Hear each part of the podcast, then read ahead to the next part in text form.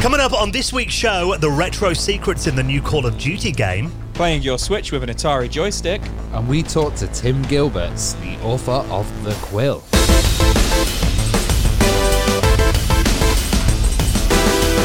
The Retro Hour podcast is brought to you with our amazing mates at Bitmap Books, and we're going to be telling you about their brilliant new Game Boy Box Art Collection very soon.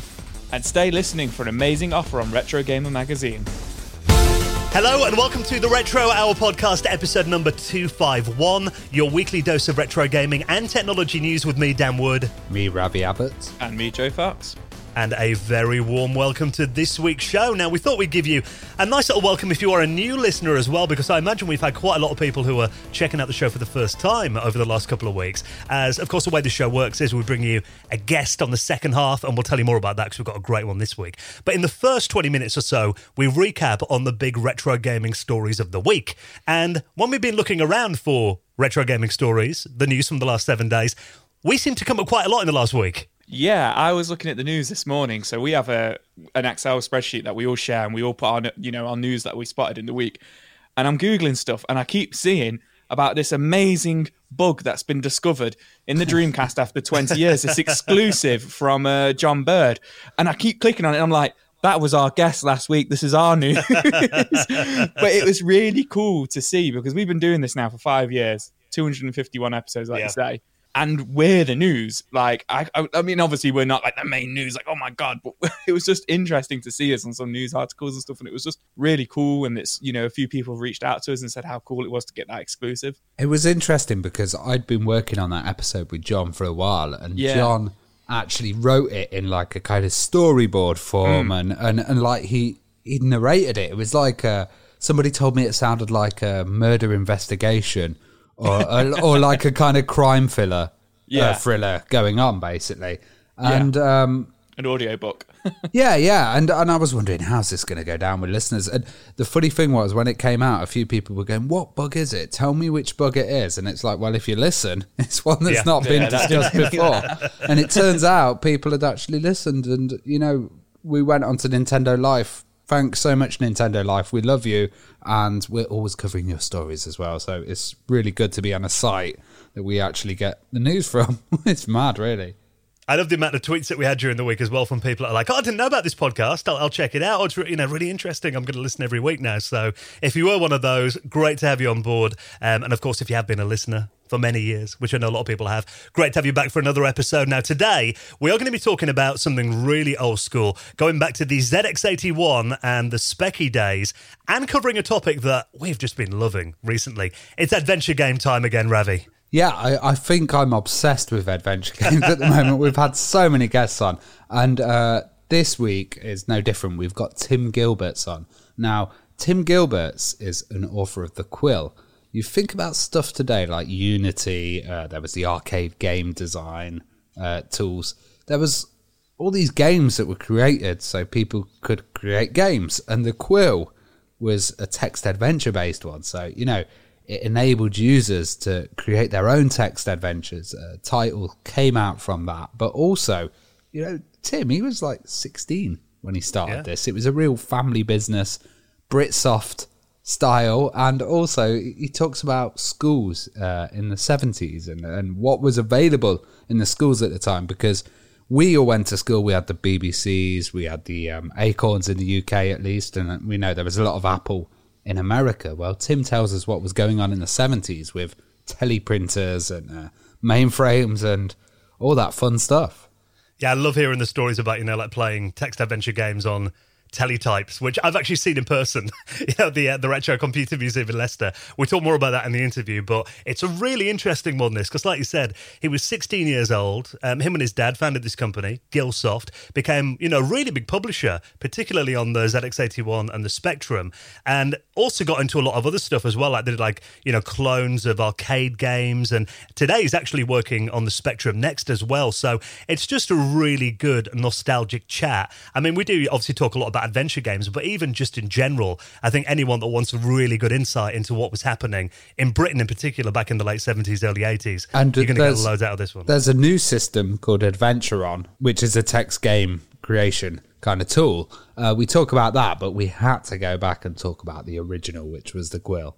Yeah, absolutely. So The Quill, I mean, again, like you said, it just made writing text adventure games back then easy. I mean, I mentioned it in the interview.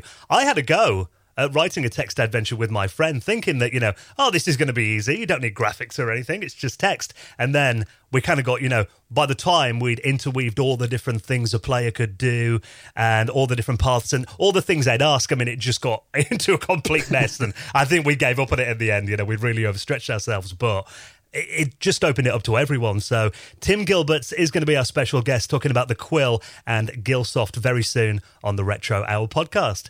Now, we have got some really good news stories to talk about this week. Before we do, let's give a huge welcome to one of our favourite publishers in the world, our amazing friends at Bitmap Books, who are back on board bringing you the Retro Hour podcast this week. We love working with Bitmap Books, don't we? Yeah, I absolutely love Bitmap Books. We've worked with them a few times before, and we've been really lucky because they've sent us out some free copies of their books in the past, and they're just amazing quality. They're just like, they're the type of thing, you know, I've said it before, I'll say it again, sometimes for Christmas, I'm a big retro gamer, and my mum might buy me one of these little silly retro game, you know, arcade things from, you know, from Argos or something. But honestly, I would much, much, much rather a Bitmap book. They're absolutely amazing books, these are, and I'm so thrilled that we're sponsored by them again. Well, this one's especially for you, Joe, as well, because it's the Game Boy Box Art Collection, and we all know you're the big Game Boy fan, but also, did you keep any of those boxes, or were they all trash straight away?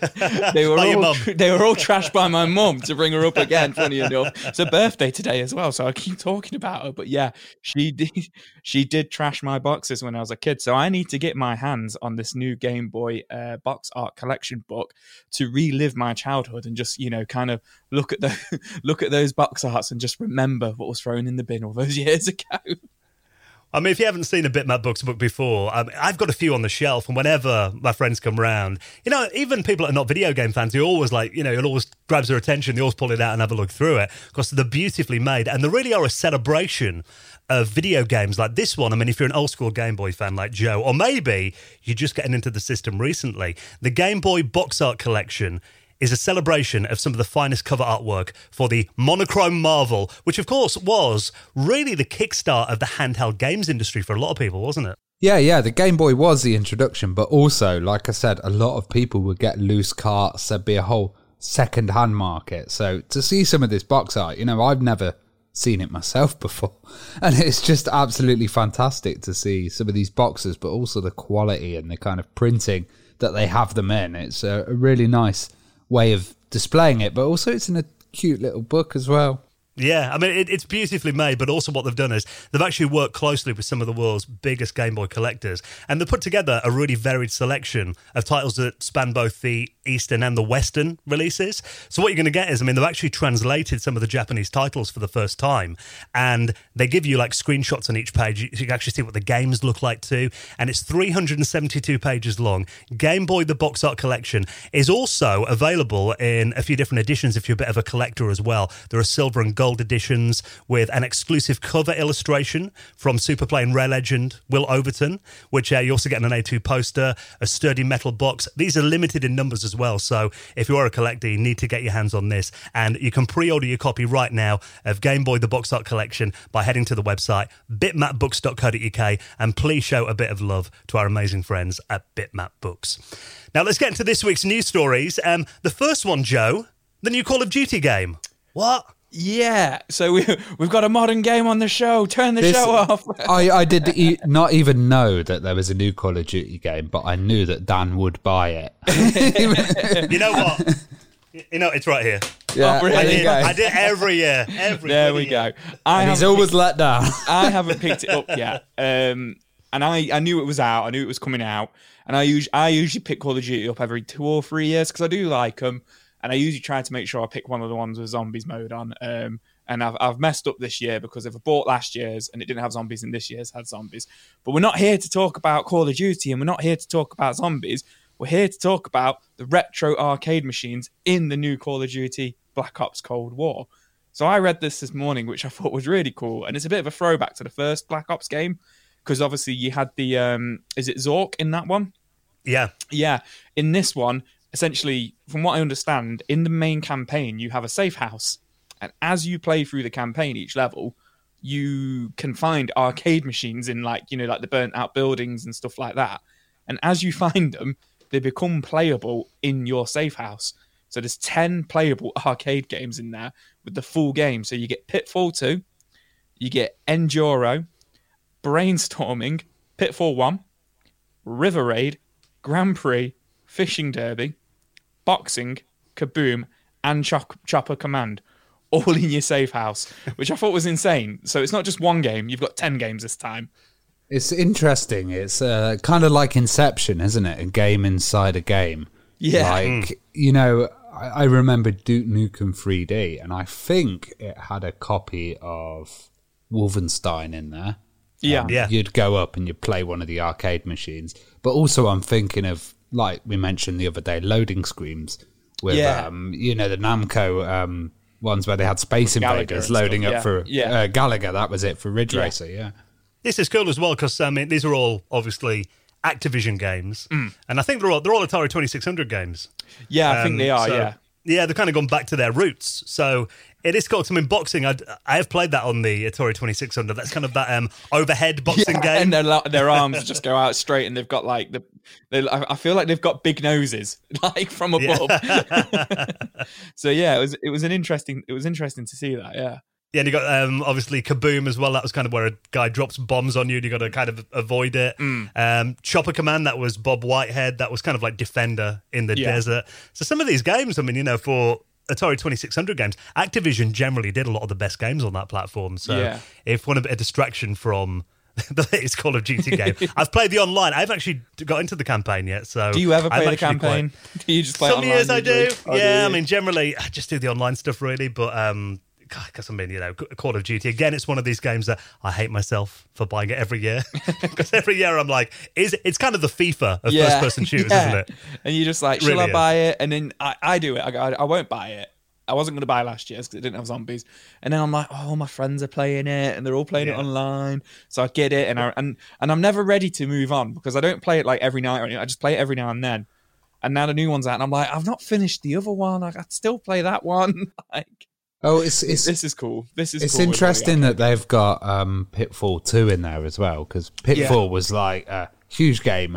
David Crane designed it, and it was, you know, one of Activision's massive titles. And to be honest, it's the only title I recognise out of that list. Yeah, I mean, the second game was, like, really advanced for the 2600 as well. I just imagine that my brother messaging me, how far have you got with the campaign then? Are you playing it? I'm like, yeah, just... I'm on level 3 of Pitfall. So if you have got... I bought this £50 game and all I'm doing is playing Pitfall 2. That is so me.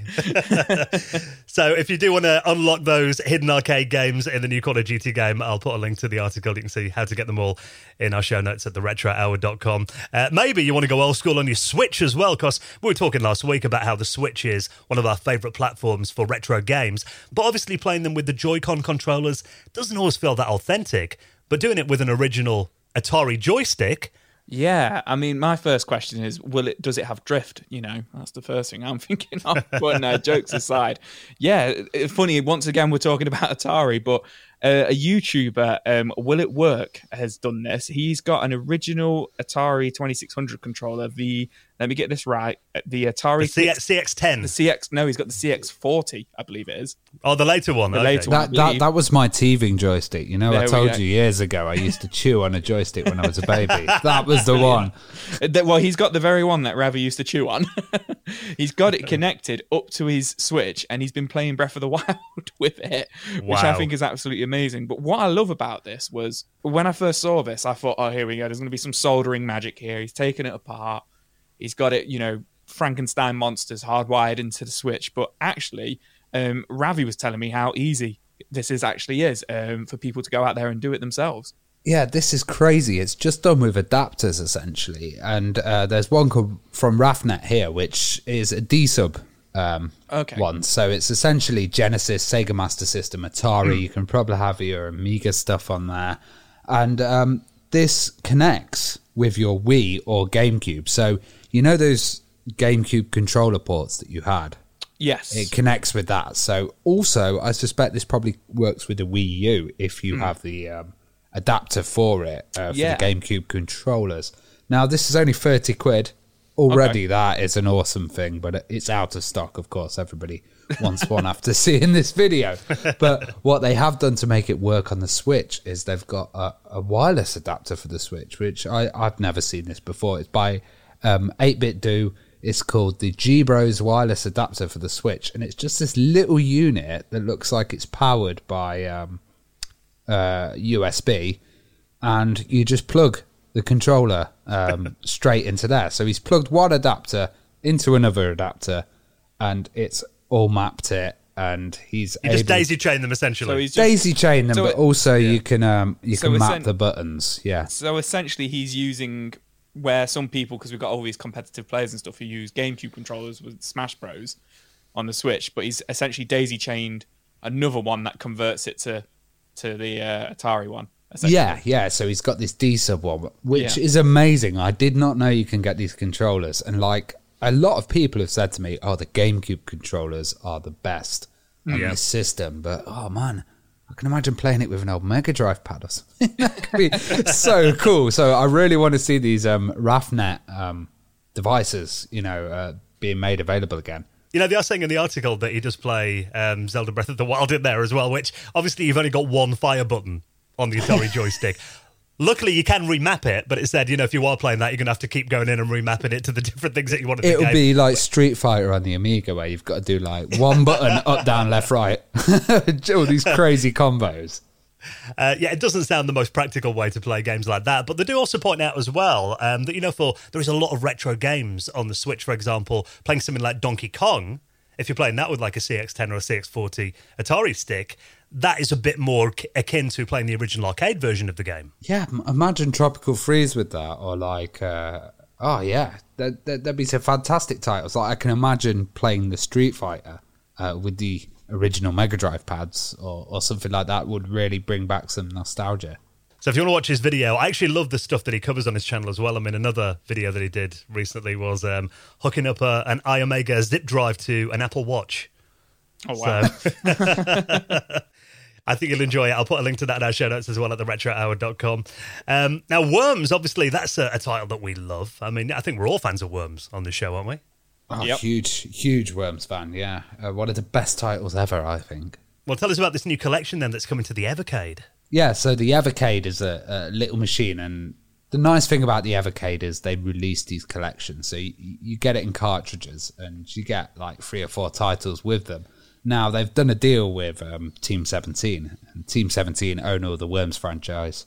I think for about a couple of years, all Team 17 did was produce bloody Worms titles until they actually got onto the indie game and came up with some new stuff. But they have got some of the best Worms titles here. So they've got the original Worms, and they've got Worms Armageddon, and now Armageddon is just an absolutely beautiful game.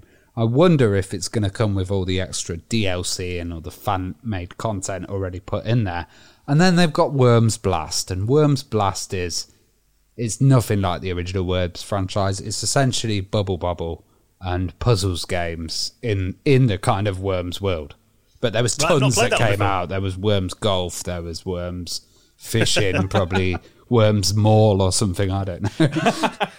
Was Worms Blast a GameCube game? I do vividly remember it. I think so. It passed me by, but I remember seeing it. And I wasn't sure which one Worms Blast was. I thought it might have been the one that came out when the Xbox One came out, and it was like built into it or something. I thought it might have been one of the more modern ones, but I think Rabbit's no, that was the recent one was WMD, and that would have been really nice to kind of put in there. But I don't know if the hardware would have been able to take WMD because there's a lot of effects. But this is all coming on one cartridge for the Evercade, is it? Yeah, so 3 games on one cartridge. You've got Armageddon in there as well. And yeah, just Armageddon alone I would get. But I don't know how well it's going to work on that tiny screen. Yeah, because it's only a little screen, isn't it? And this is coming out in May 2021, and pre-orders are opening this week, I believe, for it, which is cool. And it's usually quite cheap, isn't it, the game? So they're usually only like £15 for the collections, aren't they? Yeah, it's a nice little deal. And, I kind of like it, actually, having this choice of selections rather than just a big ton of ROMs that you're constantly scrolling through and you can't kind of make a decision, Sometimes it's nice to have a curated collection for you. And I like the fact they've got the original Worms in there, because that was the one that I spent a lot of time on as a kid. But the one I really liked that I wish was on here is Director's Cut. Yeah, you'll never get DC on any other platform but the Amiga.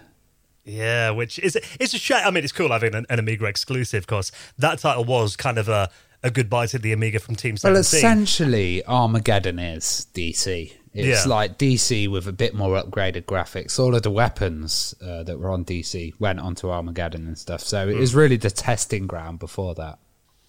Well, let's talk about the new Super Mario Game and Watch. Now, we covered this when it first got announced a while ago. People are finally starting to get them in their hands right now. And our friend Adam, he's been showing me his Game and Watch on Facebook over the last couple of days. Looks a really nice little machine. But even before this was released last Friday, some people managed to get their hands on it a little bit early, and, of course, it was hacked straight away. Yeah, so a hacker named Stack Smashing got his hands on this a couple of days before it actually came out, because some of them were actually sent out early. And essentially what he did, I'm no hacker, Ravi usually knows a little bit more about these things, but from what I understand, just to put it in simpleton terms, he has hacked it, taken it apart, and essentially he has got past the Nintendo loading screen, which is essentially, that was actually the security of the Game & Watch. That was actually to stop it from, people hacking it and stuff. And he's got round it. And essentially, the first thing he's done is he's found that it is ROMs on there, which is now leading us to think, are we actually going to be able to hack this and get a portable Nintendo system? Which would be really cool. It's NES ROMs it runs. Yeah, because it's running NES ROMs on there. So essentially, his question is, are we going to be able to put some ROMs on here and get it, running ROMs as a handheld, which would be really cool. But he's also, interestingly, there's actually been a language glitch in it, which we haven't covered, but apparently they were shipped with a language error in there. And that was the first thing he did. He fixed the language error in the English for it. Rather than it coming up, what's quite funny is rather than it coming up with the Nintendo logo when you boot it up, it now comes up with the hacked logo, which I thought was quite cool. Yeah, because the Game & Watch, it's a lovely little form factor. And these new ones, they're ARM processor-based. Looking at the amount of memory you've got on there, it looks like... Apparently there's 128K of flash memory, and you've got essentially about a megabyte of RAM on there as well, which obviously is going to be enough to run pretty much any NES game, I imagine. Storing them on there, though, I imagine is going to be a different thing. You're not going to get too many on with that kind of room. Yeah, I was going to say, I was bigging it up a little bit there, but I was like, actually, are we only going to be able to fit like one or two games on this? But is it going to run Doom? Well, they're saying here at the moment that they're basically, it's got basic security, which is preventing the firmware from being dumped. So the thing is, he's probably got this one version hacked, but he can't create a firmware yet. Oh, okay. This is yet that can go out to all the other people. Now, the way that it works is the NES ROM actually gets dumped into the RAM, and then people can play them. So the RAM's probably going to be really small, but maybe there'll be a way of having an external device or something that's just going to like have some custom firmware on it and flash the RAM every time you reset it, and you could put a new ROM on there, or it can become a little kind of NES, essentially. There have been other solutions, for systems in the past where it's essentially like a card where you reflash it with every game that you want to play. So I imagine maybe you can load the NES game via, a laptop or something, just kind of send it down to the Game and Watch every time you want to play something. It's like a race now, though, isn't it? It's like with piracy, when someone's like, I've cracked that first. Now it's like, I've hacked the mini console first. And there must be guys sitting there waiting for these to come out, pre-ordered them, just sitting there with all their tools ready to take it apart and completely destroy it. And I think Joe's just set out a challenge there to get Doom running on this thing. Yeah, I have. That's going to be Doom next. I think you can run Doom on a toothbrush now. It's on like everything. Yeah, I think we covered it on a pregnancy test, didn't we? And there is actually a couple of demos. I think people have got it running on an NES, so I imagine it will be quite simple to get working on this thing. But if you're finding the games maybe a little bit too hard, because we were talking the other week actually about how you often play a game that you haven't played for a long time and you're like, God, how did I ever get so far on this back in the day? Well, there is actually a couple of hidden cheat modes inside the new Game & Watch as well. Yeah, this one made me laugh. So I was reading this article and it was like, the hidden secrets of the Nintendo Super Mario Bros. Game & Watch. And I was like, oh, wow, like there's going to be like a Konami code. Obviously, it's Nintendo, but there's going to be something along there in there. It's going to be really cool. But apparently when you start up Super Mario Bros. Or Super Mario Bros. Last Levels, hold the A button, it'll give you infinite lives. So I was like, well, that's not too hard to find. So, but apparently if infinite lives isn't your thing, if you go to play the ball game on there and you don't want to play as Mario, hold the A button on there and you can play as Luigi as well, which I thought was pretty cool. I love the fact we've got a very Nemrude in Joe. It's interesting that they do put this stuff in, though. Yeah. It's really cool, and I reckon there might be more that get discovered in the future. Yeah. Maybe a nude Mario cheat or something. Play as Lara Croft. Well, interesting you should say that. There is apparently 35 special events built into the digital clock as well. The article here on Nintendo Life only lists off a couple of them. But if you boot it up at 7 o'clock in the morning or in the evening, Monty Mole will appear from the ground and run around on the title screen. 11 minutes past 1, 3 bloopers appear and swim up and out of the screen. And at 5:55, the blocks turn into coins. This is all on the clock, sorry, not on the title screen. But apparently there's 35 of them in there, which is really cool. So yeah, there's quite a lot of Easter eggs to be discovered in the little Game and Watch. You know, for something which is meant to be just like a little, you know, oh, here's the new Game and Watch, it plays Mario Bros. Kind of thing. It's got quite a lot going on it, I think. We've not heard about any Game Gear ones, have we? So no, yeah. That's true. Yeah, that's really true, actually. A little bit of a chip at Sega there. Yeah, you might have unlocked something on the mini Game Gear, but chances are you probably can't see it. What have I unlocked? Get the microscope. But yeah, I agree with you. I think, you know, the fact that Nintendo didn't just dump a ROM on here and that's it, put it out. They've actually gone to the effort of putting some nice little secrets in there for the fans. That's pretty cool, I think. So we'll put that, and of course, everything else we talked about this week, you'll find in our show notes at theretrohour.com. Now, before we get into our interview this week, talking about the Quill classic adventure games with our guest, Tim Gilberts. He's coming up in just a moment. Let's give a huge thank you to another big supporter of the Retro Hour podcast, and this is our brilliant friends at Retro Gamer magazine, that, of course, is brought to you by the legendary Future Publishing. Now, at the moment, without getting too modern, a lot of the world is celebrating the dawn of a new console generation. PlayStation 5 and Xbox X are out now as well. But Future Publishing are not only celebrating that, but also thanking those of us who still remember the original ones as well and showing them a bit of love. Now, we've got an amazing offer where you can subscribe to save 95% on the price and get 3 issues of Retro Gamer magazine for just £1. That's awesome. How many people have we had tweeting us going, what are you going to be doing the £1 offer again? I've had so many people like, right, when have you got the deals back on? And it's back on, guys. This is absolutely fantastic. You can get free issues for £1. Free. Now, this is exclusively for listeners of the Retro Hour podcast, and it's available actually on all the Future Magazine's gaming mags. Of course, Retro Gamer, but also Official PlayStation, Edge, PC Gamer as well. And I'm looking actually at the latest edition of Retro Gamer magazine here. There's a massive cover feature on Prince of Persia, The Sands of Time, which was a really good game, actually. I don't know if you guys ever played that back in the day. Was that for the GameCube? Yeah, 2003 this one came out. So this was... A lot of running on the walls, I remember that. Yeah, it kind of took Prince of Persia in a different direction. And they've got Patrice Désilets, I believe you pronounce his name, the guy who actually made that version, but also Jordan Mechner's in here too. So they're both kind of giving their input into the Prince of Persia franchise and that game in particular. And it's actually an 8-page feature. And they talk about all the different Prince of Persia games over the years as well. There's also... an interview here with Andrew Braybrook as well, talking about Grizzly's Day Out, Fire and Ice in here as well. There's loads of stuff. Turrican. They're talking about a lot of classic Amiga games that I loved back in the day. There's a look at the Gemini arcade system by Coleco, which I don't think I've ever seen one of those before. I've never heard of the Gemini. And also, just looking at this as well, Edge magazine. I really need to read Edge because I know nothing about the modern consoles, and they've got a full look at the 2 new big consoles that have come out, and I'm completely clueless.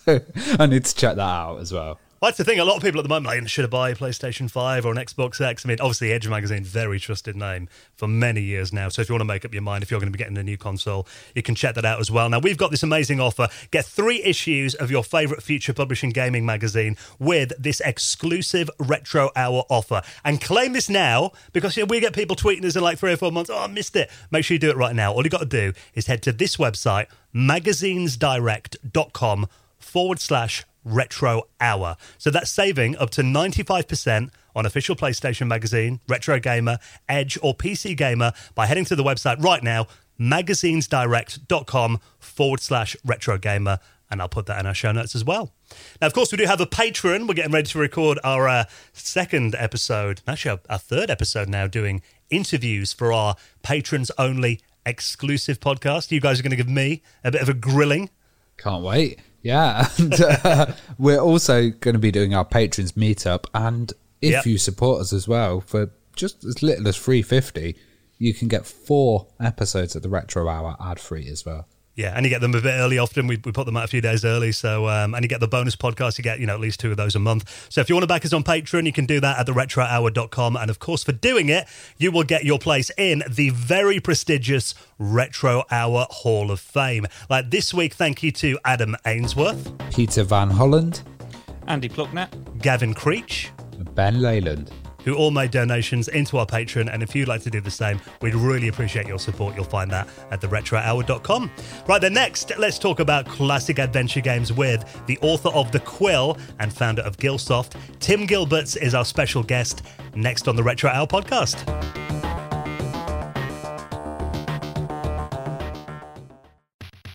You're listening to the Retro Hour podcast, and it's time to welcome on this week's very special guest. Now, today, we're going to be talking about a topic that we've spent a lot of time talking about recently because we love it, and there are so many interesting stories around it. That is, of course, adventure games. And our guest this week was actually one of the pioneers in the adventure space here in Britain, a piece of software called The Quill that we're going to talk about in a bit more detail very soon, and some really interesting new projects that he's working on at the moment, including the Spectrum Next, and something that will blow your mind, a really early system that we're going to talk about in a bit as well. But let's welcome on our guest this week. Welcome to the Retro Hour podcast, Tim Gilberts. Hello, Tim. Hi, yeah. Thanks, guys. Well, this is a real honour. I listen to your show a lot, as you'll be aware. So by accidentally clicking the button and showing I was listening to it earlier, trying to silence my iPhone. I'm not really good with modern tech, so let's see how we get on.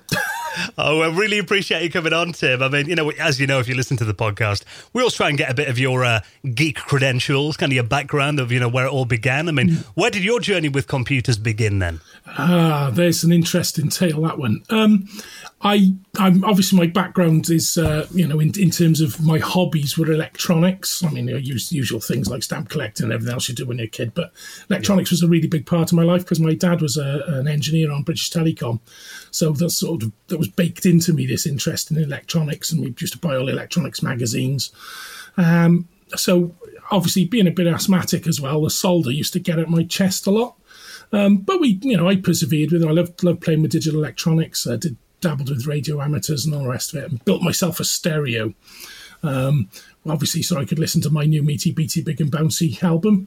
And that was on the area. So I sort of well aware of computing, and it was in Dad had a bit of side business as well, building 24-tune door chimes that used the TMS 1000 processor. So we, it was certainly not unfamiliar territory to me, and I kept putting off getting a computer, which I think you mentioned. There's a few that were sort of published in the magazines, and I kept putting it off and kept putting it off, and then eventually in the school, the RE teacher, Mr. Danks, and the maths teacher, Mr. Arnold, they sort of started an after-hours computing club, and they had a ZX80, one of them had got, a really early one, and a TRS-80 that Mr. Danks had, and they ran this sort of club. I think they were only about 5 pages ahead of us. I've mentioned this before in the book on Learning Basic, and it really made me decide this is something I really want to do. It was great fun. They even lent me the book from the ZX80 reader home, and I got a chance to play with those. And that's really where it started. Plus, I had access then as part of maths to the school RML 480z, 380z it was, and the online teleprinter to the ICL mainframe at County Hall of an evening if you stayed in school. So that was my first hands-on computing experiences, I suppose. Well, schools, when we kind of turned up at school, it was a lot later. So we had like the Acorn machines, there were BBC machines there previously. Yeah. You mentioned you had a teleprinter as well. Was that kind of connected to a network? And was there, what was educational computing like in the 70s in the UK? Right, well, I mean, in terms of access to our computing, like I said, prior to this after-school club, the only thing we had was this tele-type connector with a big hand acoustic modem, and that would, you dial up, connect to the ICL mainframe at County Hall. And you could basically, it was just a text interface for those who haven't used them. It was very, very slow, 110 baud perhaps. So, you know, literally 3 or 4 characters on the screen at a time. It's very, very poor performance. You couldn't do a lot. The main use for it was an educational language called Cecil. And that will become important in a minute when we start chatting about where we started. Computer education in schools, instruction language. And it's basically incredibly simplistic language. It's got like 8 or 9 statements. You can input a number, output a number, jump if the number test is less. I think you can add, and that's about it. But the idea was to teach children to code. So we had these like big coding sheets, and you'd write out your Cecil program, and they'd be sent off to be punched by one of the punch operators at County Hall, who'd submit all the kids' jobs, and about a week later you'd get like this 132-column blue-green line paper back with all the errors where you'd made a typing error, and they copied it exactly. So it was a really slow process. The school did have this RML 480z in 79 when we were there, but it was very limited access, and there was only one of them in this computer room.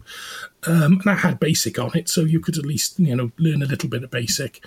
As I said, very few people had access to it, though, so educational computing was really these sort of sheets in the maths class to learn a little bit of programming. Was it kind of dependent on the schools? So like you'd have certain techie schools and you'd have like non-techie schools, and the equipment would be depending on whether the school wanted to spend money on it or not.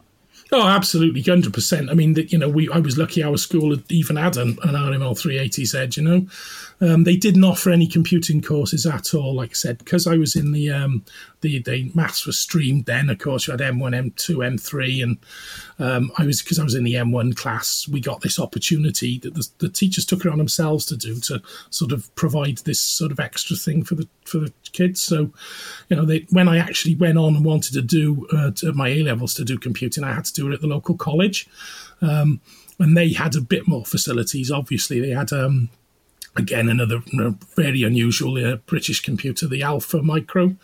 That was a sort of multi-user system that had about 4 VDU terminals and a couple of teletypes in the computer room. It was in the room behind 2 big 8-inch floppy disks, and that ran. You could do assembler and BASIC on that. So you had a little bit more facilities there at the college, but they didn't have a huge range of computers available, but they were teaching A-level computing, obviously. I mean, you have to remember at this time, the sort of physics course I was doing at O-level was still valves, thermionic emission. Yeah. So we really are talking... I think, in fact, I'd had to go with a physics teacher about the fact we weren't learning transistors, which obviously I was a big hobbyist.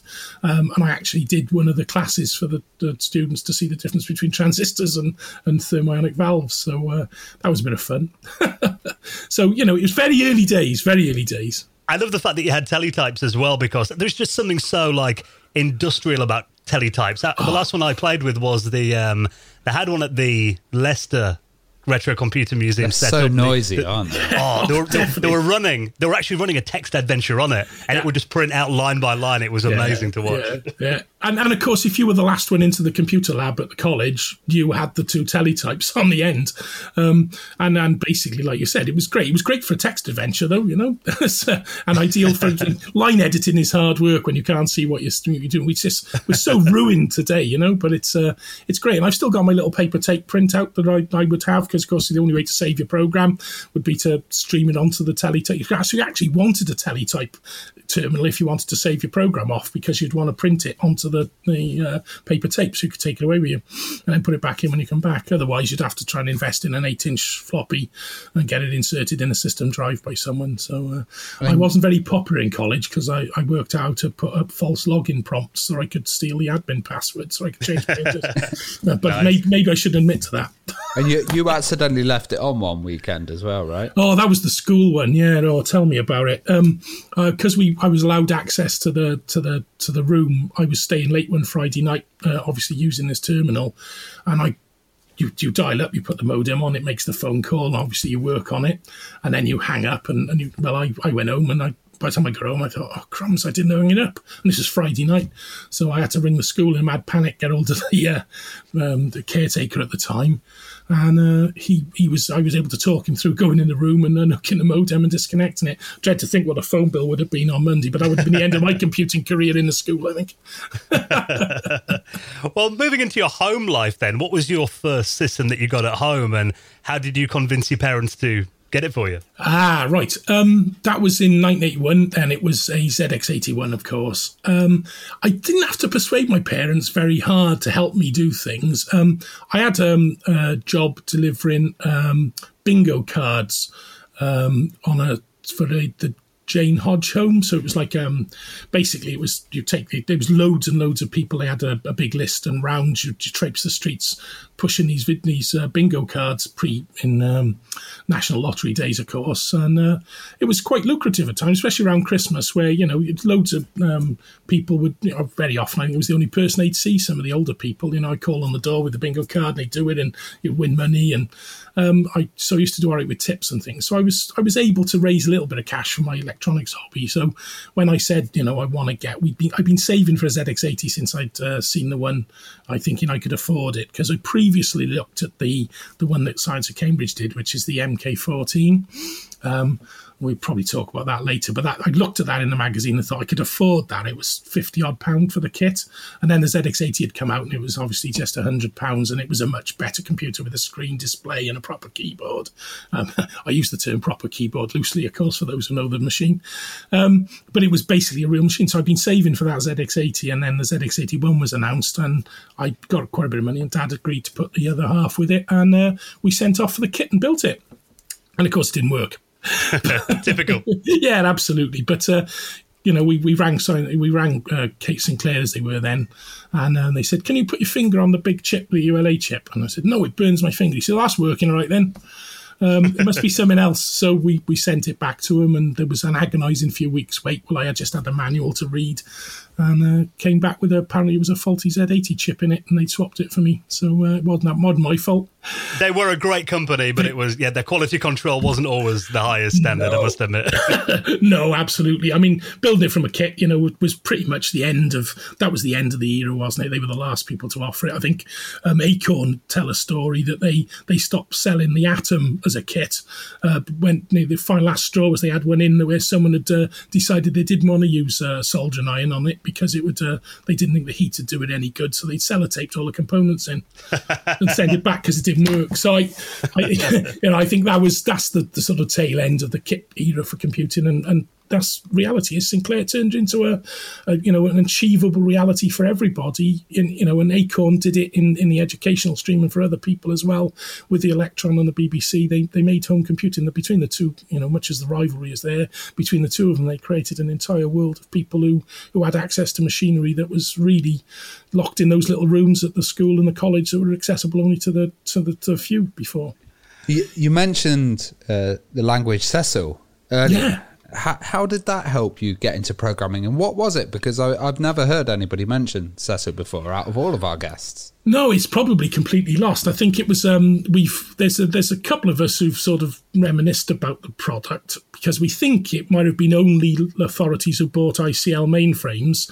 We think it was probably a job submission system that was provided on the ICL mainframe. So only education authorities who had that mainframe would have that service available if they loaded it. And of course, only schools that wanted to take it would have used it. So of course, we had this thing with all the coding sheets. And like I said, very simple set of instructions, almost like an assembly language, but interpreted by the ICL mainframe to give you the bare minimum you needed to understand how a computer worked. And it was a lot of work for kids to try this and send them out. So like I said, Mr. Danks was the RE teacher and also taught maths, and he had a TRS-80. And we were saying it'd be great if we could have a Cecil interpreter on that so you could just type it in and run the program straight away and see the output rather than having to wait for the type-in to be done and the run to be done on the mainframe and then come back a week later. And it'd be much more interactive for kids in the class to see it done.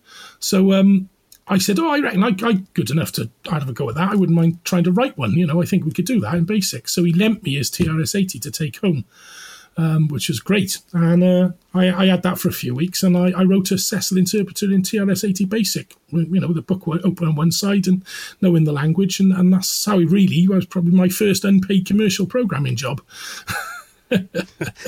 Well, obviously you've got this ZX81 at home then, and I mean you're obviously playing 3D Monster Maze like everyone did. Absolutely.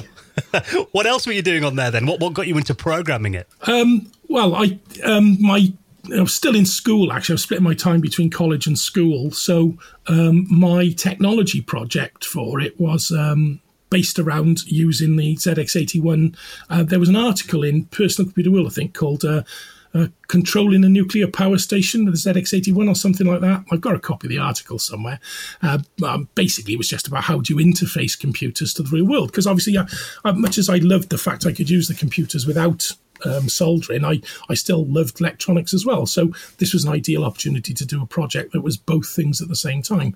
So as part of the project, a friend of mine, we was one of these, you know, you've got to work with a colleague on a project and present a final report. We sort of researched what machines were available for output from computers, and we came up with a chart recorder that would be something we could build ourselves and interface to the ZX81. And that's what we did as our final technology project. We built this Arab Meccano with a main stepper motor. Thinking back, the safety issues must have been horrendous, really. But it was hooked up. I bought a kit, I think, from Maplin's that was a little I/O card for the ZX81, which you had to do some pokes and peaks to create a bit of assembly language in order to access the I/O ports on the ZX81. So by now I was having to learn a bit of assembly language. Tried writing some stuff in BASIC to control it and couldn't get it very accurate. So pretty much had to learn assembly language to make it faster. Learned that from the back of the ZX81 manual, and a copy of eventually invested in was the Rodney Zaks programming book for Z80, and really just literally hand, like we'd done with probably the Cecil education was a good one. You know, it hand assembling, writing out the same, putting your hex codes next to it, working those out in decimal, poking them into memory and running them. So, you know, that education had already stood me in good stead to move forward on assembly language. So that was really what drove it, was that project, I suppose, in school, and writing little games like making Space Invaders. And you know, there wasn't a lot of software to buy for the ZX81. I had a few I only had a 1K memory to start with. Eventually invested in a 16K memory pack, and there was, I think, eventually managed to get an assembler for it as well. Monitor at first, but then an assembler, so you could type it in as mnemonic code, so you didn't have to remember every code and hand, especially jumps. I could never get jumps right. In assembly language, I don't know if you know the way it works, but I could never get jumps right. Always struggled with them, because you have to use a number, obviously, between 1 and 255, or 0 and 255. But the numbers above 128 are negative numbers, really. Two's complement. I could never get the reverse numbers right. So I always have to put like 4 zeros in, which are NOP instructions, which means do nothing, and have a number that was slightly bigger than it needed to be, because I knew I'd get somewhere behind that instruction and land somewhere. I never could work out exactly. So once I got an assembler, it'd be brilliant.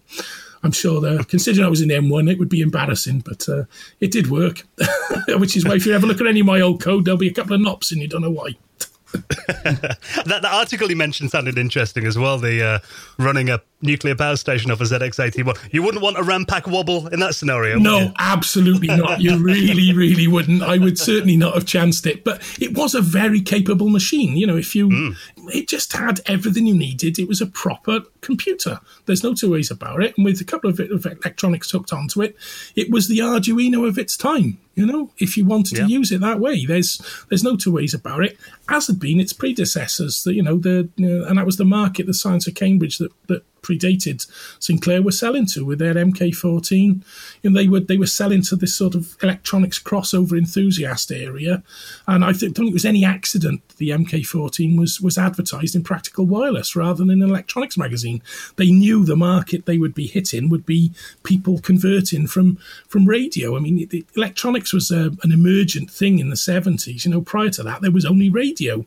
You didn't have electronics enthusiasts. You had radio enthusiasts.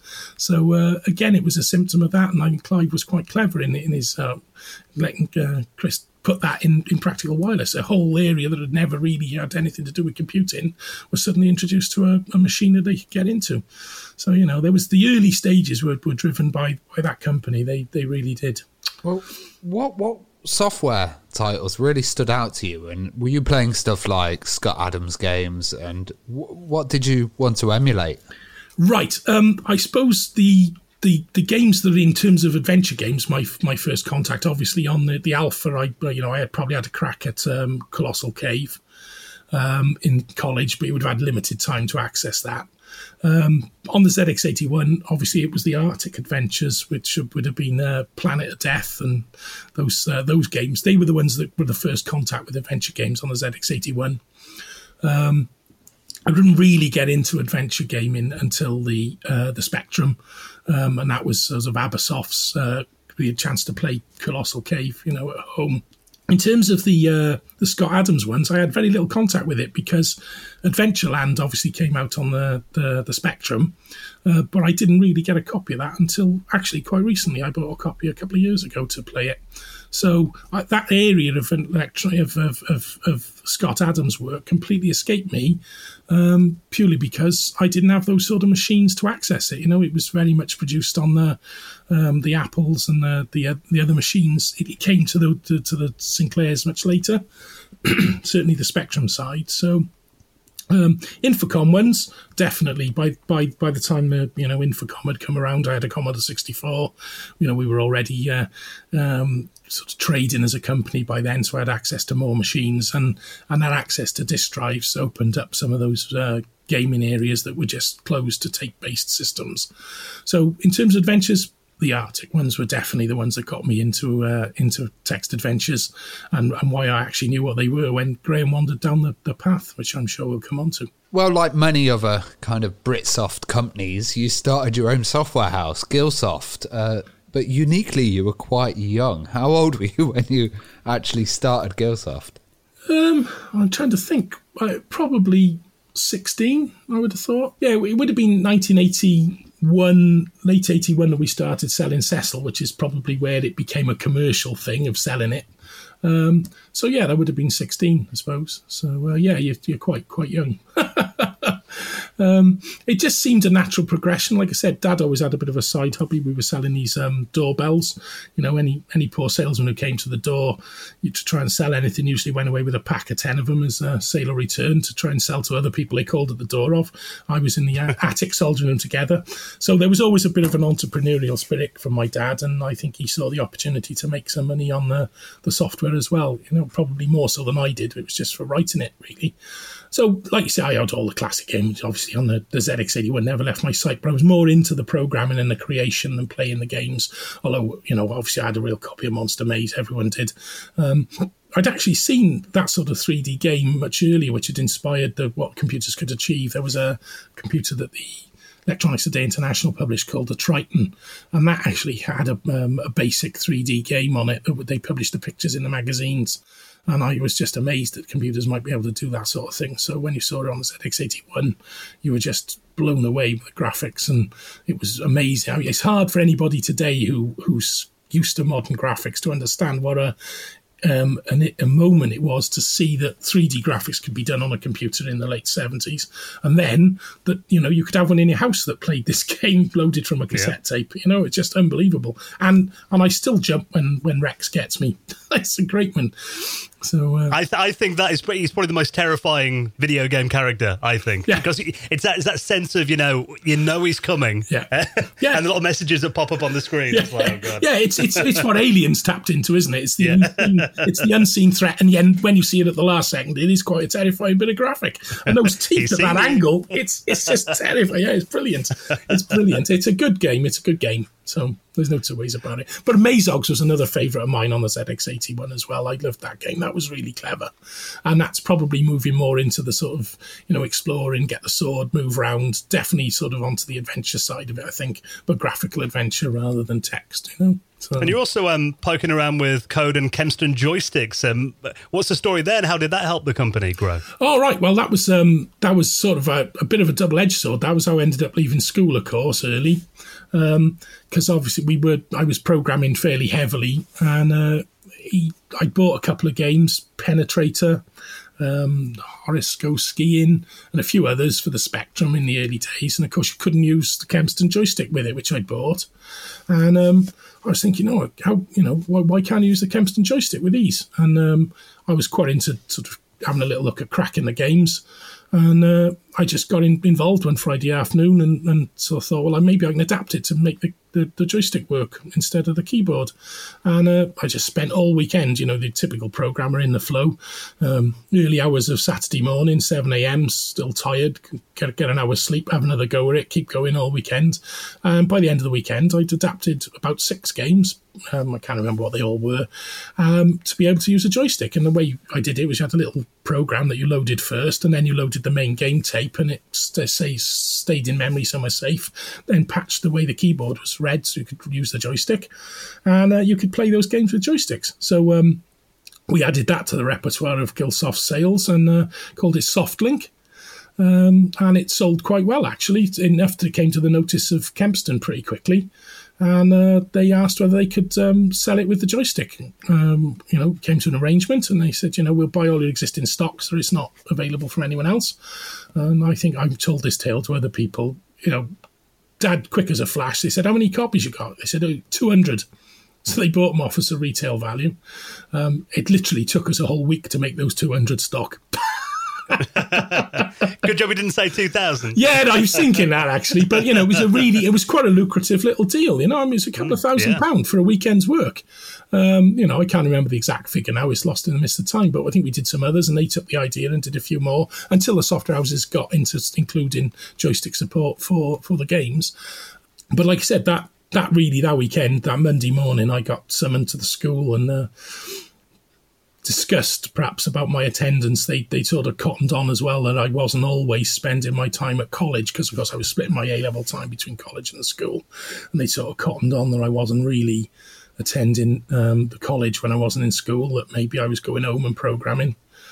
And by then we were turning over some money on the Gilsoft, so it was they sort of said this wasn't conducive to the school's ethos, and I said it wasn't conducive to me staying in, and walked out to the cheers of applause of the sixth form, who happened to have the open door next to the sixth form tutor's office. But probably one of the worst decisions of my life, but also the best, because obviously I went full-time with Gilsoft then. I kept up the college bit with the computing, but I jacked the school in.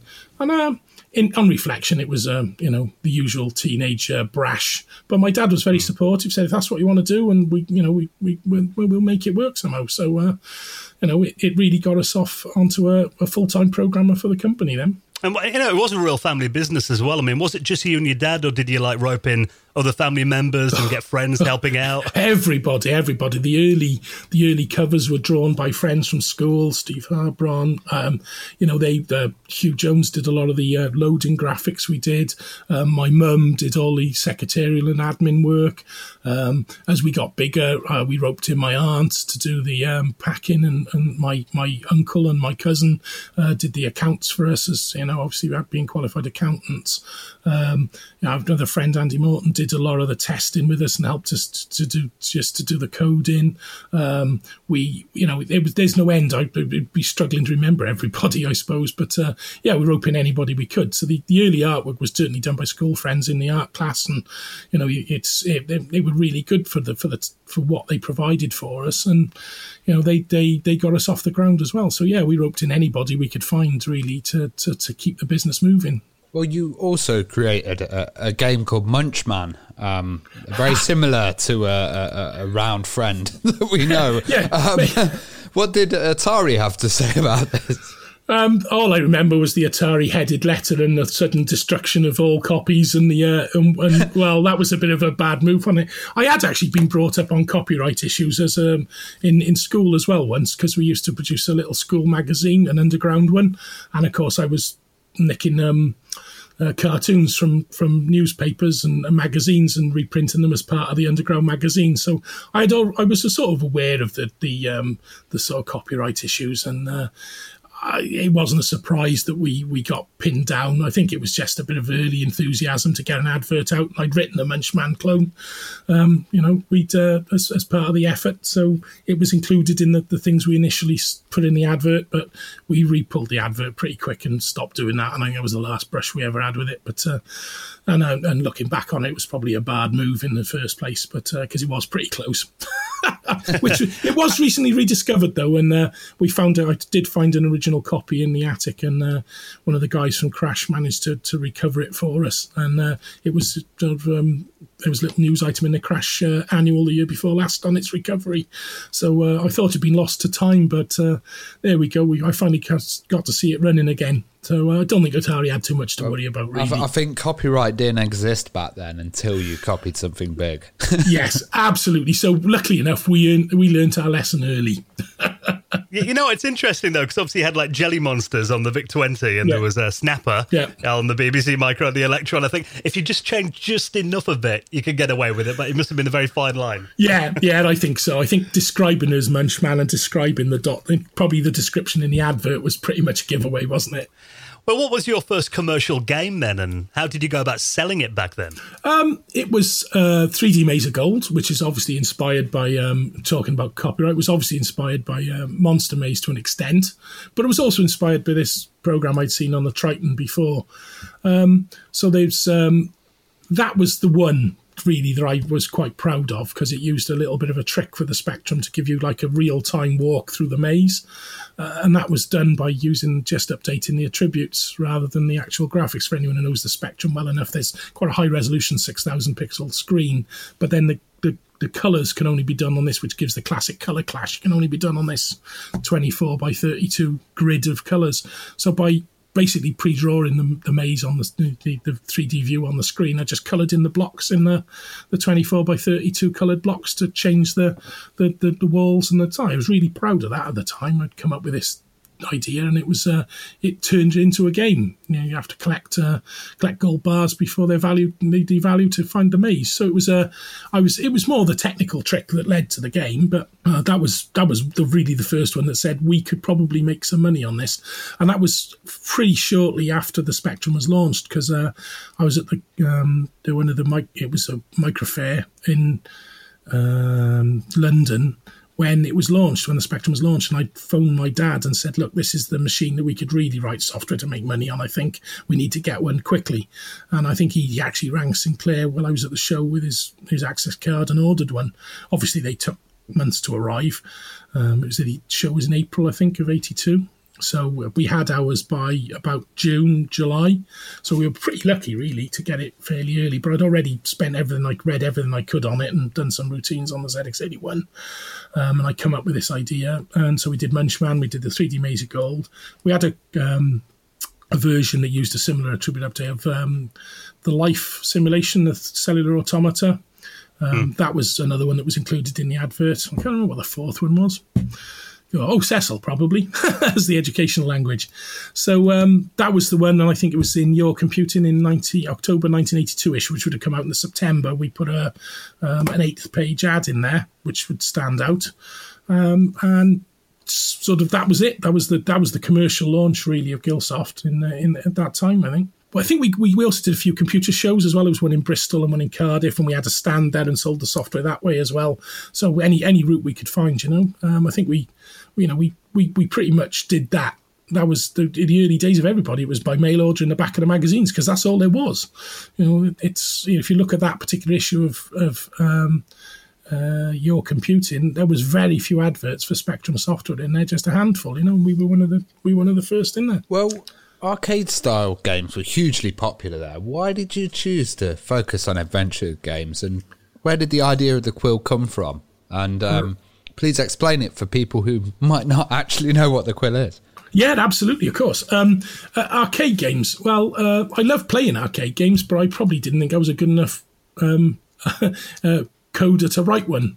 I did have a crack, but it was more a technical demonstration I could do it, and it never got sold through Gilsoft. It got sold through another company because it really wasn't that good. But it proved I could do sprites and animation and things like that. But by then, Graham had walked down the drive, because we were obviously operating out of Gilsoft headquarters at this time was 30 Hawthorne Road, which is the family home. So we had a desk in the front bedroom, which was my bedroom, and this guy comes sauntering down the drive. Now, I'd only ever seen black and white photographs of Clive Sinclair, so I didn't know we had ginger hair at the time. So this guy walks down looking very much like Clive Sinclair, but with black hair. And I thought, crumbs, Clive Sinclair's arrived at the house, because I'm looking out of my bedroom window, and the doorbell goes, and it's Graham Yandell.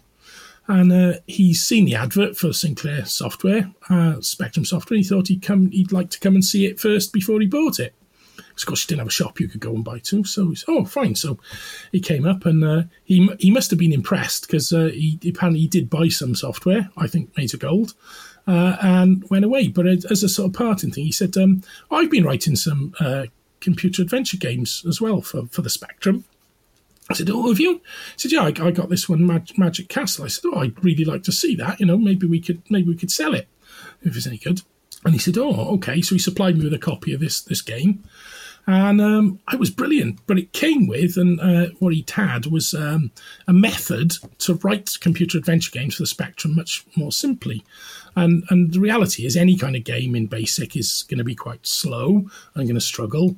And this one allowed you to write in assembly language. And he'd based it on an article in Practical Computing in 1980 by a guy called Ken Reed, which had suggested having an interpreter. Now, an interpreter is it's pretty much a language specifically for adventure games, which is focused around the sort of things that happen in a game, which is to find a verb or a noun, because most early games were only verb and noun. And you would match whether the person had typed in a verb or a noun by looking it up in a table called a vocabulary, and it would allocate the word to be in either a verb or a noun and give it a number. And so if the two numbers would match, you had that specific verb and that noun, like go south or take axe. And if those matched, then you'd have a list of things to do when those two words were matched. And the list of things might be to check whether you were at a particular location and did you have a particular object, And if those things happened, then the action would be taken to either set a flag to do something later in the game or to print a message out to say you've just died of drinking the poison or whatever you needed to do. So it was a very simple language. It could simply be at one, so you're at location one, and if the verb and noun had drink glass, and is the glass poison? Yes. Message, you die. End. So it's very simple to create the sort of things and activities that happen in an adventure game. There's a bit more complexity, obviously, but that's the basis of it. So he created this method to do it, which was basically, for those who know assembly language, was a database. And you had to hand code the database in an assembler, but you could assemble the database and then just stitch it onto the interpreter and it would run it. A bit like typing it in, if you're typing in a BASIC program, I suppose, just a lot more convoluted. So I had a crack at this to write my own game as well, which was called Diamond Trail. And I thoroughly enjoyed writing my own adventure game. But the method was quite cumbersome. There's no two ways about it. And we got chatting. We'd become quite firm friends by now. And I'd even joined his gaming group he was a member of, so to play Dungeons and Dragons. So we had this sort of discussion back and forth. And I said, what would be really nice is if we could do something with this method that it was easy for everybody else to use, so that you didn't have to know how to do programming or use an assembler. You could just literally type in those things and it would run, a bit like using BASIC. That's it, exactly. Like, I think before, a lot of titles were coming out that were full games, but this was a game creation game. And absolutely. Nowadays, you get stuff like people making versions of games on the Unreal Engine. They're creating it on lots of different systems. There's an internal PlayStation one called Dreams, but this was really, really early on. And was there an excitement around it from users to be able to actually create their own experiences, but a lot easier than having to learn all of that?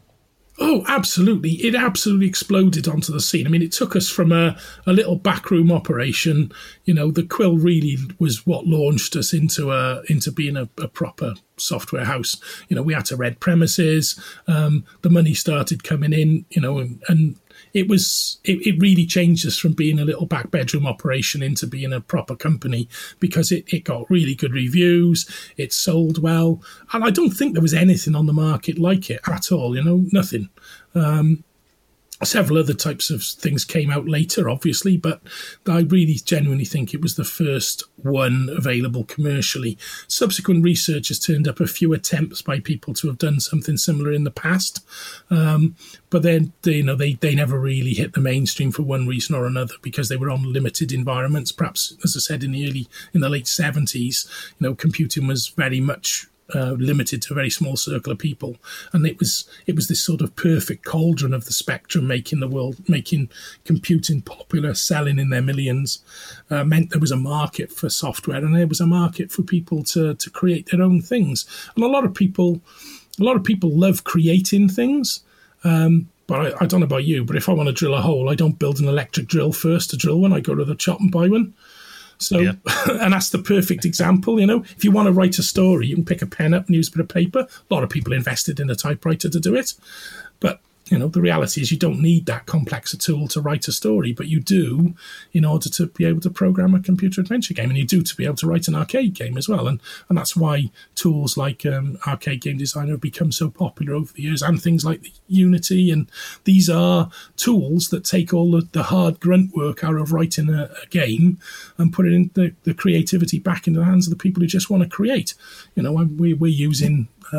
Zencaster as an online. We didn't have to write any of this. It gives us the ability to record a quality podcast or radio show without having to invest all the do it all from the ground up. And at least we stand on other people's shoulders. We really do. And that these sort of tools allow you to do that. I think you make a really good point there. Because, you know, naively, when I was about 7 or 8 years old, I remember. My friend Gary and I, at school on the BBC Micros, were convinced that we had this, great story ideas. We could write a text adventure game, and we tried to do the whole thing in BASIC, and the amount of things, because you didn't know where the player was going to go next and what they'd choose to pick up, and the whole thing just fell apart, not having an interpreter. We naively believed it'd be so simple to do. Yeah, I think there's also an element of, in the text adventure, that you want to be able to deal with lots of scenarios in one go, and you can. And I think, don't knock your attempts. You probably would have found what you did was you probably tried to shoot too high. Most people do when they create something. They try to make the best they can straight away. And that's not always the easiest thing, because, like you say, you suddenly the level of complexity becomes massive, and you've got to account for every possible scenario. So, some of my favourite games take place in one room. Were there any complications with different versions and translations and different platforms? Oh, yeah, Crumbs became a full-time industry, moving across different platforms, and obviously it was the Commodore 64 was the next target. That conversion to the 6502 was actually done by Graham. It was the next, obviously, biggest selling platform for us. The difficulty was trying to work out which platforms were worth targeting and would sell well. We obviously, the number of machines at the time was massive. Even before we had the Quill, one of the first things we did was obviously try and convert the interpreter to other machines. So I did a translation to the Dragon 32, which never got finished. I learned my lesson about backups on that machine by typing it all in one fell swoop one afternoon, and then when I went to hit save, the Dragon locked up and I lost it. Nightmare. Yeah, absolutely. I learned about backups very early on in my career. And again, it was laziness, because I'd been hand transcoding it, and I just thought, I can do this by hand. Skipping steps, never a good one. So C64 obviously was the next big one. Before the 64, we'd done the Illustrator as well, which is the graphics add-on to it. I think it was about the same time. So I was working on that when Graham did the 6502 conversion. Very talented coder, Graham. There's no two ways about it. But we also did... We were pushed into doing a version for the Auric. We had a visit from a nice Mr. Bruce Everest in his posh BMW and his coat, telling us it was going to be the next big machine, and we should definitely get a version of Quill for that. So I spent quite a few months developing a version of Quill for the Auric Atmos and Auric One. Which is great. I love the machines. They're great. They really are nice little machines for those who haven't played with them. But I don't think he was quite telling the truth. It was going to be the next big thing in the country somehow. I don't think we sold too many of those. We also had someone engaged to do a QL version because obviously we'd been asked by Sinclair to nip up to Cambridge to see their top secret project. And there's all these people sat on the train with their big jiffy bags, not talking to each other, all knowing what's in each other's bags, but haven't signed an NDA that would make you cry. We couldn't really talk about it, so we'd got somebody, another local guy from Barry, to write a conversion to the QL for us. But I think, you know, it was starting to explode now. So we had interest from overseas. We had a Norwegian company look to do get the Scandinavian rights and do translations into other languages. So we did a B version of the product. It was all called A, Quill A, up to version A06, I think we had, because we did obviously found bugs, we issued new ones, and that was a service we offered because it's a utility software, and if we got a problem, you've got to allow people to be able to get a fixed version from you. But we did these sort of B series which were designed to be translated easily, so something we'd missed in the A series. A couple of the messages were always built in, which you can tell the early Quill games, because you know the "do you want to play again" messages are all fixed, and that was something we sort of missed the trick on, really. We should have made that customizable, so we did in the B series. And then there was another version in English for C, it's called the C series, which allowed you to do that in English. So that was quite a big deal as well, with the Norwegian version translated into that. And there were sniffs from America as well, from a company called Codewriter Corporation, and they wanted to do ones for the Apple, and they wanted an Atari version, and I converted the Commodore 64 version to the Atari 400, 800. And we gave them the source code then to do the Apple version rather than them doing it for them, I think. I'm trying to think what else we did. We recently discovered they did an IBM version as well, which we didn't know existed. Wow.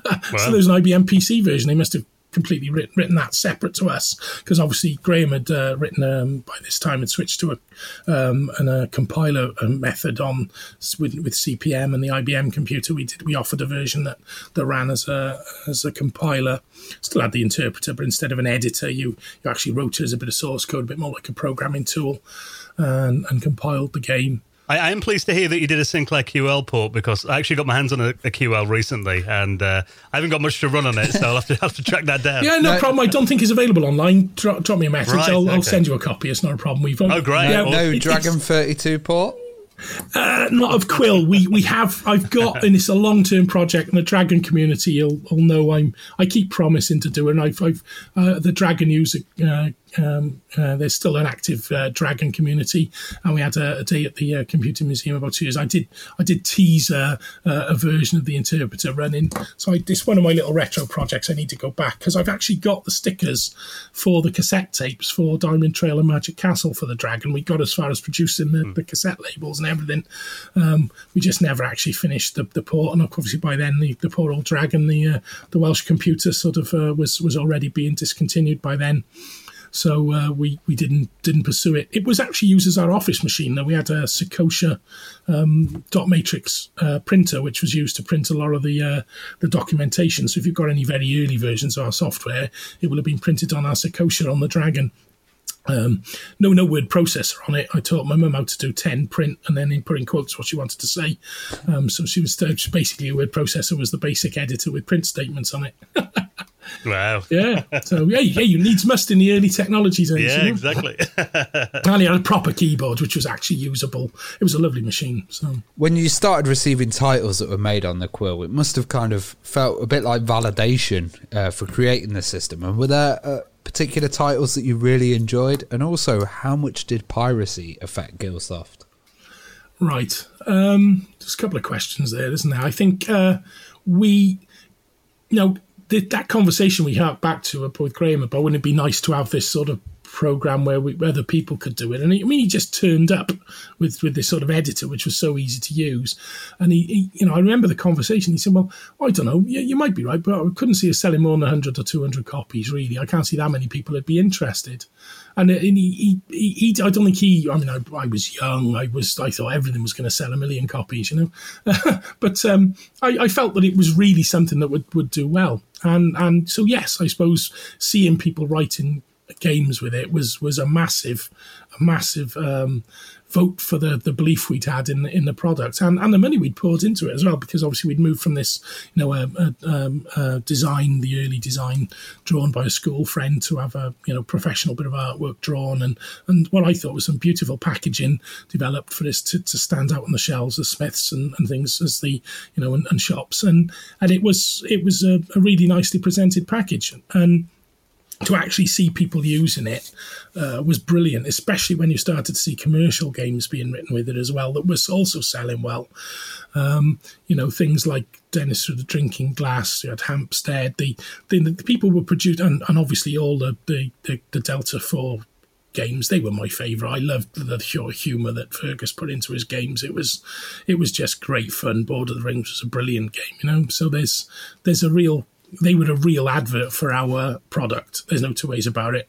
Their ability to commercialise a really good game as well helped to sell The Quill, because, it's a natural snowball. People see, I could actually sell a commercial game with this. And you could, because again, it's content's king. It's not really the tool that's doing the work. It's taking some of the drudgery out of it, but it's still you who's creating the game. So I think that was... To answer the first question, that is, yes, it was. And it obviously proved to Graham, along with his royalty checks, which were quite significant at the time, I think, probably more than his main job. So, that certainly validated it. There's no two ways about it. And it was great. In terms of games that we were sent, they were obviously highly varied in quality. But, the ones that did come in that we really did, we had to like an evaluation sheet, and a few of us would give the games a go, and anything we really liked, we started to look at marketing ourselves, which led to the gold collection of some key ones. And there were some really clever ones in that set, I think. Mindbender and Spyplane was a really unusual take on it. It's a sort of mission flyover. I haven't seen anything similar to it till recently. One in the adventure on Game Jam, where there was a Bowerbird one, where you've got I won't give it away if anyone hasn't played it, but it's quite a clever idea and a technique to be a bird. And I'll give you one little hint. I mean, birds can fly, and there's ups and downs to trees, but it's great fun. This concept of doing something totally different with the genre was there in that game. Devil's Island was a great one, and some of the ones like Madcap Manor, which we sold outside of the gold collection, were really deserving of of a full price title. They were just great fun games to play. And it gave that sort of feeling of wandering around a mysterious manor, and it gave you that sound. I think you touched on it earlier. There's so many things the player could do, and I've always thought that the reason adventure games are so appealing is you've no idea how much is in the game. You have to explore it. You've got no sense. You are completely all you see is this sort of, I suppose you call it the fog of war in a war game. You only see the bits you've already seen as the map emerges. So the possibilities are endless in it, because it's the limit of how you can imagine and move forward. And it's very satisfying when you do something and you discover it and you think, I didn't know I could do that, or I didn't know I could go there. And, yeah. People doing things with The Quill, just unbelievable, Yeah. What they could make it do was way beyond anything we thought it could do. All the games, we if you look back at what we did, they were all very, traditional, in a castle, there's a princess, you rescue it, Diamond Trail with, we get a jewel from, the Sinclair Diamond. It was boring stuff, really, just to prove the technology worked almost. But you could, to see other people really making it sing and dance, just made the tool worth, and really the original idea from Ken Reed clever, Well, obviously you didn't rest on your laurels. I mean, you came out with Professional Adventure Writer and then the Illustrator as well, which added graphics as well. I mean, how did you kind of improve upon The Quill with these products then? And what was kind of the reaction to those? Well, the Quill was a natural progression, I think, because obviously people wanted to add graphics like they'd seen in The Hobbit and some of the games that were starting to appear. I mean, The Hobbit was a very early adopter of graphics. Slow as they were impressive. Graham was never a big fan of the graphic side of it, which is why I turned my hand to the Illustrator fairly quickly so that people could add their graphics to the game. You know, that was my thing. I thought from a commercial point of view, we needed to have our tool able to add graphics for people. And I'd also watched, my friends, Hugh, the way he drew, and it was just little subtle movements of line would create an image that was visible. And I thought, well, that's got to be easy to do just that way, to capture it. And you sort of had the background of the way these stored graphics will work. So the professional adventure writer was really a way to bring it back to the simplicity, because we'd already launched other add-ons as well that had been submitted by people like Phil Wade had done the press for us. And we had a character design program so you could do custom fonts. But we were moving away from this simplicity that you just had one program to do everything. It was your environment to develop. So as you call it, an IDE today in modern development environment, where you could do everything all in the one package and then test it straight away and go back out to get that immediacy. So Paul was needed to bring those back together, to put Illustrator, the press, the characters editor all into one product, and to make use of microdrives and disk drives to be able to create bigger games, to use the 128k of memory of the Spectrum 128 as it was then. We needed an overhaul. We'd done quite well with it.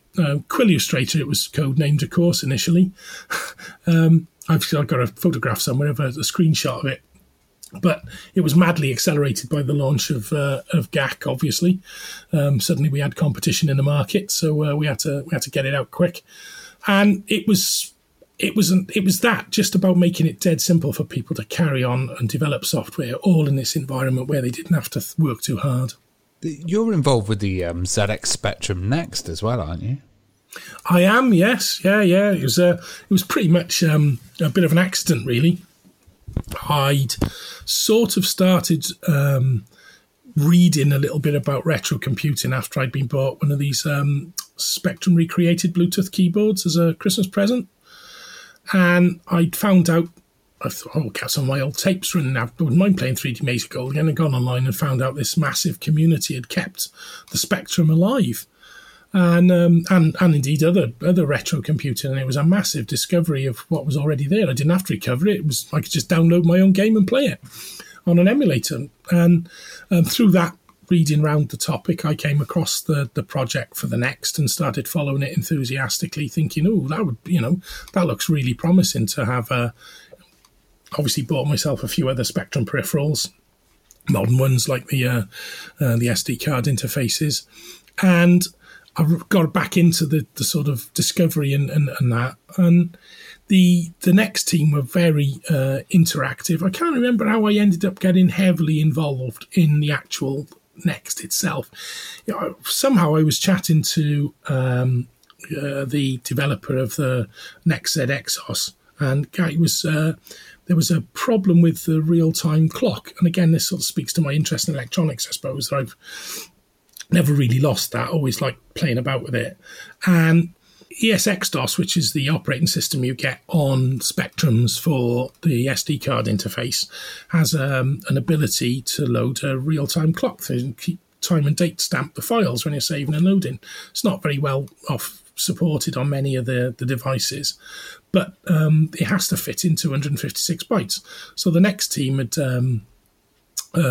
adopted this, and because they tried to pull in the best of everything that's happened in the retro community, and it only did the date, not the time. And I got Chan and said, I expect I could make that fit in 256 bytes. I'm sure I could improve the driver on that.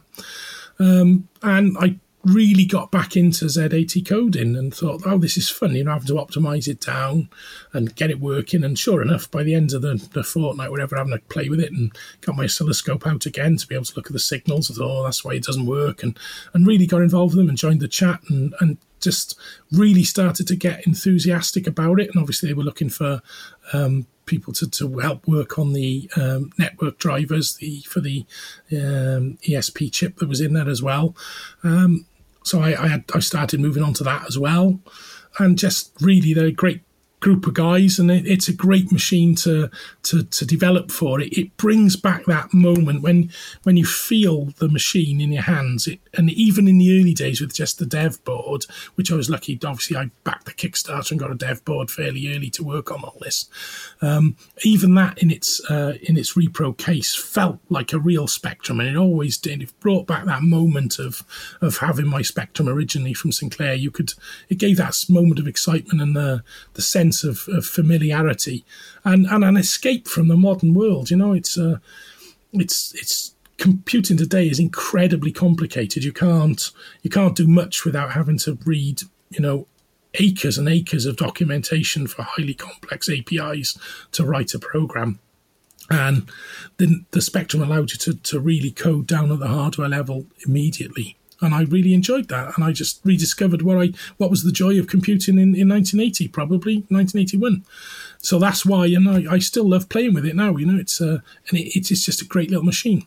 You know, before when you mentioned that sense of anticipation you had when the original Spectrum, when you ordered it and had to wait for it to be delivered, when you said that, I instantly thought, because I've actually backed the recent Kickstarter for the Spectrum Next, and I thought, I'm feeling like that now, waiting to get my machine when it arrives. Wait till you hold it in your hands. It's going to be just that first moment exactly the same again, I promise you. Well, Tim, it's been an absolute pleasure to talk to you on this week's show and get your stories, and I can't wait to see what you're going to be doing with the next one. I get my hands on one hopefully very soon.